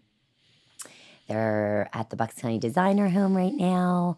Um, have you been to that Bucks County Designer Home? no. Oh, okay that? that's like a thing that is always in Bucks County every year. It's um they bounce around, they go to different like they choose a home. I don't know who does it. Oh, okay. Yeah, And then they redo it and then they raise money and charge you money to walk through the house and see the different rooms they designed. But so she has a table there and then next week she's going to the Philadelphia Flower Show and she has this kombucha that has just more recently been it's being produced right now, but it is infused with hemp um, and it's it's really cool. So that's like another really cool product that's going to be coming out with them. But I'm really like excited to be with them, like joining forces with them to to help them out marketing wise and stuff. Um, At the very least, but yeah, that seemed pretty straightforward. So, Yeah. and I look, I would, I'm always interested in new CBD topical products. I, I it never hurts to have those around. especially- no, Yeah, like my neck, as you can see. Yeah, I need to put them on my neck every now and then. Mhm. Old injuries. Um, but we were talking about you were unpacking the uh, the dearth of of I guess open mindedness in uh, previous generations and how we're Oh, right. the, the conveyor belt to the Florida. conveyor belt to Yeah. Florida. That's a good way to put it. That might even be the title of this episode. Yes. Oh my gosh, let's not get on the conveyor belt to Florida. Although I do love Florida and I would I want to live there in the winter. That's something new that I've discovered. You that- and a lot of people. Yeah. Yeah, I want Which to part? Um Fort Lauderdale. Okay. I really, really like it there. And um, I just like everything they're doing down there. I like fully am on board with with it all. So I would like to go down there in the winter um, because I love the fall here. I love, you know, when the leaves change color and the weather starts to get crisp and we have like everything goes into fall mode we have pumpkins and all that and then this is the most beautiful area the northeast to be in for the fall season when all the trees are changing color and you can drive up north and all. And then i love being here for you know halloween thanksgiving christmas it's so cozy. But then come january it's barren it's dark it's just cold. And so from that point until like april i'm good with like leaving this area going Yeah. to florida and being in the beautiful weather You're not a hibernator. no, I like to be outside and I can go out in the cold, but now, you know, having three kids, getting them all suited up, they don't want to go for like hours at a time, like out in the colds. And I just feel like it's so much more healthy to be in warm climate. You know, you can go outside every day, walk barefoot or walk outside and get fresh air, sit out in the sun, sit out there and do your work. It's just like a totally different life. So are you gonna come back and do an ice bath? Well, I was just thinking as I'm saying this, I'm like, I know this has to do Wait, with the I'm ice talking to- bath now. I forgot who I was talking to. Yeah. yeah, I guy, will guy with it. a polar bear picture behind me. Yeah, I didn't notice that. I will try a um an ice. I will try it. Yeah, I will. Sure, for sure. Um, Really? Not everybody's even willing to try it. That's I'm pretty that's willing to relatively daring in and of itself. Well, everything. s- try some cold showers if you haven't already. I have done that. Okay, Good. yeah, I know. I've read the benefits of it on one of my, you know, one of my little things that I'm on where I'm doing like this quarter cleanse or that or this and Increasingly very popular, and I believe it's. I think one of the most easily accessible, efficient tools, obviously for everybody. mhm, So a cold a cold shower. yeah, yeah. What's the benefits of it? Tell us. I tell you interview me now. I know I'm. A, Let's hear I was you. being very conscious of not figured, switching it this whole time because I am very. I always want to ask questions. So I suspected you might want to. I was like, well, that'll be. We'll do that indirectly. We'll do Not that I don't have any. And yeah, we'll do it another time when I come back and we set up and do a spotlight on you. that's we'll turn the perfect. tables. I like that. Yeah. Thank you. Um, I prefer to just market it straight up for your mental health, which I think is the most accurate. There's all ta- there's all kinds of talk of like recovery and inflammation, and I don't know enough. I don't think we know enough for that to be true. Plus, there's Mhm. plenty of evidence out there that it may actually not necessarily help with um to to just in the context of like muscular um i guess healing and generally healing of your sore or damaged Mhm. tissues it's not necessarily true Mhm. Um, so i don't like to say that i think it's absolutely crystal clear pure straight like just sharp mental health fully clear just you are as sharp as a tack from it and you After you get out, you feel great. Yeah, the experience of doing it is so clarifying for your mind. Hmm. You can't avoid anything. Mhm. That's so, true. yeah, talk about fear. Yeah. If you want to get over, f- you want to see fear like in its most sort of raw, safe form. You obviously don't have to actually go find a bear or do anything actually life threatening. Oh my god! But that sounds more fun. It could, both could be fun, although the bear might kill you. This won't Yeah. kill you. Yeah. True. this will create that stimulus of fight or flight, but then you realize you're not actually in danger. Mhm. And that process is so clarifying and so enlivening in a good way. Not like i I'm high, like uh, energy rate, like raising your energy level very, very much so. The Hmm. specific effects on a cellular level that people speculate about, or it seems there's more and more evidence to prove that Mm. it's true, is with respect to your mitochondria Mhm. and they literally function differently. That's what Wim Hof largely has proven it with his his own sort of exploration. Mm. He's kind of the public figure of the whole thing. Do you know? Mm-mm. Oh, well, that's a whole nother no. time. I forget. He sometimes is a household name. Oh, okay. Like a lot of people seem to know about him, but maybe it's just in my bubble. yeah. Um, however, even someone like Gwyneth Paltrow put a lot of, um, or gave him a lot of uh, spotlight. Talk about that. Okay. Yeah, that was a international spotlight. Oh wow. Yeah. So he, I think a, lot of people know of him to some extent, and maybe obviously not a lot as much, or not as much as I thought. Mhm. But he's largely proven that there is actual, um, in terms of how your cells will operate differently, specifically from the mitochondria out, your immunity will change. Mm. That takes practice, though. That you have to commit to doing it for that to change. Like your right. ability You for your just immune do one shower. I think you kick. I think your nervous system operates differently from one shower, and your immune. You may boost your immune system. You're called autonomic, like automatic ner- um, immunity. Mhm. But for a really like for his kind of effect, and for like something that's really sustained, yeah, it has to become your lifestyle. You have to literally change your lifestyle Right. and not have a problem with winter. Right.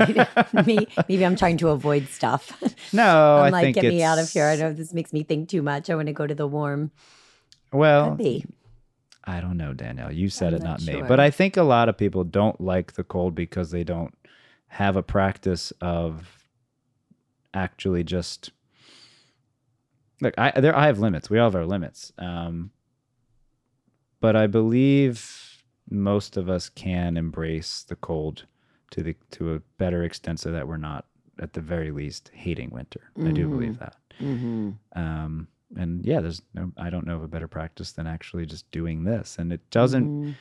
mean you don't eventually get cold. It's just it doesn't bother you in the same way. And back to that whole point about being on Earth, to me, it's like, well, unless you have the capacity to consistently migrate, you might want to get used to this. Right. This whole hot cold thing that happens Right. every year Right. somewhere. Right. Um, but there's probably some migratory need. Like, Mhm. I wondered, you know, we think about like, should we be more nomadic? I don't know. Mhm. Maybe, maybe to some extent we should be. Right. Yeah, like we're all like kind of positioned so much in this specific space. And then a lot of times that's it. And you stay there for the rest of your life. And I don't, I, I think there's something natural Yeah. about moving, but it's also intriguing to build a home that is that endures. hmm Um, so both are tempting, uh, uh, right, and maybe both are good. Right. the way we go about it might have more to do with that whole foundational question of like are we just individuals or are we part of a collective can or can we reform Mhm. that concept but again that's a whole different can of worms but- that is a whole different can of worms. Yeah. Yeah, I don't know. I feel like I used to really want to have like this specific home like I had in my mind around here and in bucks county and, Yeah. and idyllic magazine friendly Bucks County. yes, exactly. like I have these certain roads that I would always drive up and down and in like upper Makefield that are just like lined with the most beautiful homes you've ever seen with cedar shake roofs and everything. And I'm like, oh my gosh, I love this, you know. And now I've gotten more almost like simplistic in my view where I want to travel travel like that's become like that's trumped it where I'm like I would rather have like a more simple home here and be able to travel around and be able to you know because obviously you have to weigh it out financially so you can't most people can't have it all both ways. So it's like, you know, if I was to have more money to put into something, it would be experiences now and traveling and experiencing different different places, different foods, different ways. And that probably wouldn't be forever, but there's like an, an itch and a bug that's happening for me right now that I know I'm to scratch soon. So it's just to you know, it's just prioritizing. And then, you know, then maybe you do, you come back and then you make that home that you want to that's fully exactly what you need to to sustain. But yeah, to be playfully blunt about it, I think the concept of having like essentially what is a to be politically correct, a queendom or kingdom mm-hmm. is a mm-hmm. little um backwards. And what we are all largely trying to figure out is how to have our community and what is enough within that community, so to speak, like our private space, our personal space, and the capacity to go elsewhere and come back. Mm-hmm. I think that's natural. I think that makes sense. I think, especially because having a family is seemingly pretty natural. Mm. Wanting to have a family is pretty natural. Needing to have those roots makes sense, but right. they don't have to be. It doesn't have to turn into a freaking kingdom, which I don't know any like where you're amassing. Inevitably, things are going to change, and inevitably, you're going to want to explore being alive in a new way. Mm-hmm. I think there's a foundation for how we go about it that's just confused, and that's why we're always like it's like, huh, I thought I wanted that, but maybe I didn't. It's like, right. Well, I think what you really wanted just didn't look like that. Like, mm-hmm. I don't know, honestly, and I think about this because it sounds like such a silly thing to say. I don't know anyone, and I know very wealthy people for whom ha- just having their, what I'm calling kingdom or whatever, mm-hmm. is enough. Mm-hmm. Because it's it's not. There's inevitably some other kind of way of engaging with a community that they are going to yearn for. Mm-hmm. Figuring out how to have better community seems like, I guess, the whole point mm-hmm. there of that little ramble. Mm-hmm. And I, and I that was like the driving force for the store. Actually, initially was creating community, um, creating community like-minded people that we can ex- discuss and exchange views and ideas with that was the mission initially um, and that is how i feel about local spotlight too. It's like i'm i love creating community. I love connecting people. And so yeah i absolutely firsthand can say that that's a huge part of what drives me every day is like connecting people and creating that community feel like with everybody, not just me and them. Like I love to connect people and like I've already thought of some different people that I think like would be great guests for you um, that you would really enjoy and vice versa. And like I just like to I just love exchanging ideas and exchanging views and having that community base. You're right. But then you need to also, so it's nice. So if you have those ties, and then you leave for a little or you go and you do and you explore and you come back, you know that those people are still like your people and they're your core. But what about for people who are like traveling for work, like that that like their their occupation lends them to travel all over the world and they never know where they're going to be, right? So they're creating those little pieces of community all over the world. And what that means for them is that they have a connection everywhere that they can kind of call home when they're, you know, when when they're stopping here or stopping there or like if they're on a boat or something like that. You know what I mean? Like they um they're creating that community all around the world. It's not necessarily the way our community looks like here in Bucks County, mm. where we see it as being more stationary and and being able to like you know, have that group of people. But if you are a traveling nomad, you are visiting, you know, and you're all around, you're like, well, that's my community. Those my people. That's my people in Florida. That's my people in, you know, South Africa, Bahamas, I don't know, Aruba, wherever they are, you know? So it's different. It's just, it's a different way of looking at it, a different perspective. Yes. Yeah. And context is, there's always a context to it. Like that person is either potentially single or Mhm. maybe married, but maybe I, mean, I can imagine that getting harder and harder when you start to have kids. So Right. Right. that's just the context. Like a, I can imagine that being pretty easy for a single entrepreneur who's hmm yeah, the roots are established in a different way. hmm And it's not a good or bad thing. Like it's not a better or worse. It's Right. just context. Right. So I know for myself as a father, Right. um, thinking of how to go about things is usually from that context, right. almost entirely. Right. Like, how could you do this with that Yeah. situation? You would have to be on the road with your son. And then how does that look? And yeah, there's a lot. And there's the context of, as you brought up, commerce and the need to have a. These are obvious points, but when you start to put it in these terms, like, yeah, that's how everybody probably is unintentionally or intentionally framing mm-hmm. their de- their their world. So, hypothetically, is there may, maybe there's a way that the this is I guess what drives me if we have a clearer sense of some of these principles that are relevant for all of us maybe we can make it easier ultimately for people to have this kind of fulfillment without not to sound dramatic but without the the suffering. Hmm Right. and the suffering isn't always so explicit or obvious but i think there is a lot of it. Yeah exactly. Well, that all comes from the suffering comes from you focusing on the lack of what you think your life should be or where you think you should be going or who Mm. you think you should be with or all of those things, right? It's so that goes back to like that awareness of like just being able to sit with where you are and knowing that you are exactly, you are in fact exactly where you're supposed to be right now.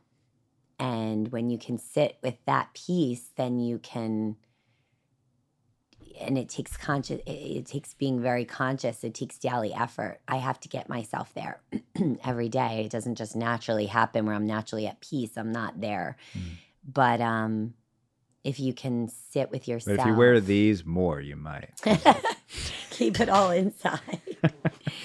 Yeah you know it's just it's just like you when you can sit with where you're at and realize that you're where you need to be and and not be worried and feeling like you're lacking stuff then that's because that's where all of the suffering comes is the feeling of lack or or missing out or or you know it's the lack hmm hmm of something yeah yeah i understand and it makes sense yeah it does I'm glad we're making sense to each other. I think uh I think we are making sense. I, I hope that everybody understands what we're saying. well inevitably there will be questions which is i expect that um dmx was the other thing on the list oh though. God.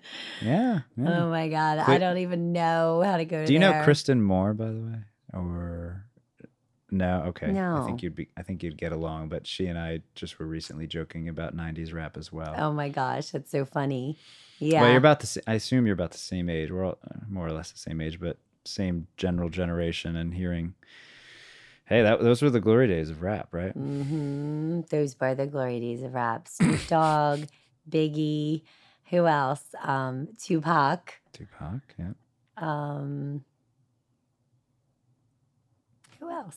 Well, Puff Daddy, of course. Oh my God, Puff Daddy. Yeah, I forgot about Puff Daddy. forget- Puff him. Daddy was kind of in like he was in the background though for a while with Biggie, wasn't he? I He guess so until he died. I don't know if he, something? he yeah. was like. It seemed like he was alongside of it. There was There was a family. They called it the family. Oh, P Diddy and the family. Yeah. right, right. There was Dr. Dre and Oh, the gang. Yeah. I yeah. liked him.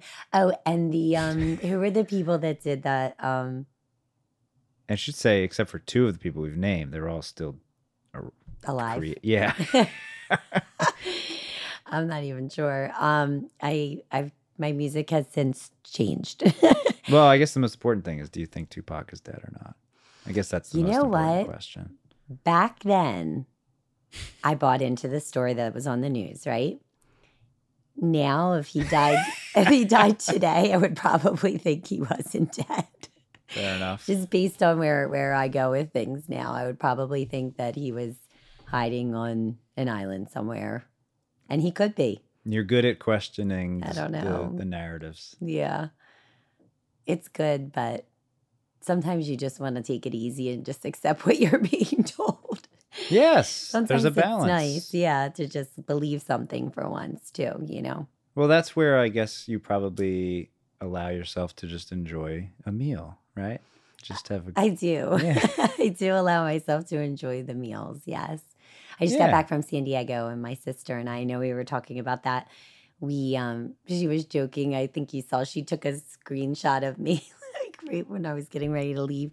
We were at a restaurant and she took a picture or video of me in the restaurant and said like meal number 87 finally last meal of the trip about to leave and I saw that when I was walking through like security at the airport to get on my plane. I just started crying, laughing. I'm like, oh my God, it is meal number 87. Like all did was like hop around, you know? It's like that's the uh the main thing when you're experiencing all these new places.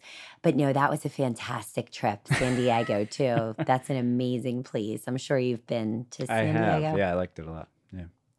Yeah, we rode. I probably didn't see nearly as much as you did. I was just there for a wedding. Oh, was okay. fun in just that way. yeah, and we rented electric bikes, which are fun, by the way. Have you tried an electric bike?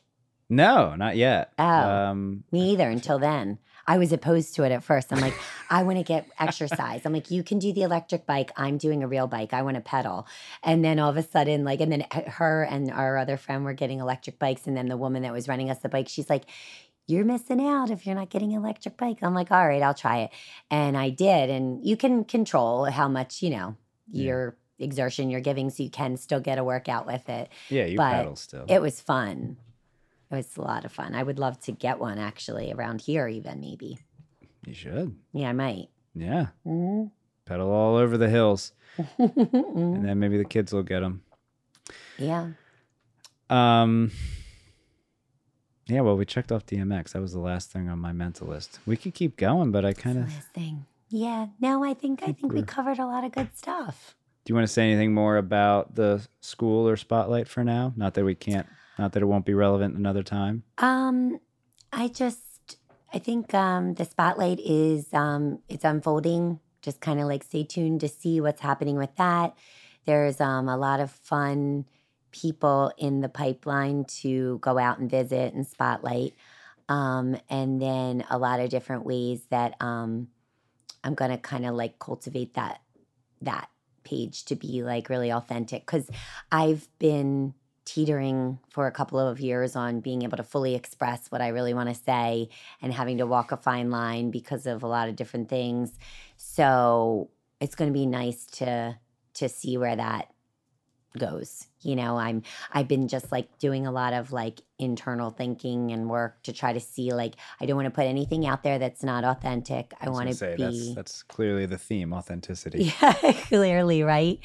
Um, so yeah, so I'm excited to see where that goes. Like sometimes I get I like I like put a lot of pressure on myself where I'm like I should have been I should be having more of these up there. I should be posting more. I should have I want to keep the momentum and the, you know all of this. But then like I'm like, you know what? Like I can't if I don't feel like I have something wonderful that I want to share or something even uh, authentic or like heartfelt. Maybe it's not like wonderful news, but something that's true that is important to say, you know? So um so Do I yeah. so sometimes I just wait and it just sits for a little bit, you know. Um, but just know that there's it's it's it's forming into something really cool and you know, I'll be partnering up with people that are aligned and doing some really cool things. So Bravo. yeah. yeah, it's fun to watch. I'm thinking about those two guys. You had the meal. They they prepared some. Oh, the Service brothers. they look that looked fun. That's fun. Yeah. They'd be great to have too. They're amazing. I'll talk to anybody. They're amazing. yeah, they're they're great, great people. They're twin brothers. They're um they Looked have a love for cooking and really good ingredients and they've started their own little thing over quarantine too. So like a lot of good things have come from people having to get creative, you know? Wonderful. Yeah. right. So that was really fun, really good gourmet, top of the line food, personal chef. Yeah. Well, cheers for creativity, Yes. to say the least. Certainly. Thank you for having me on. Cheers.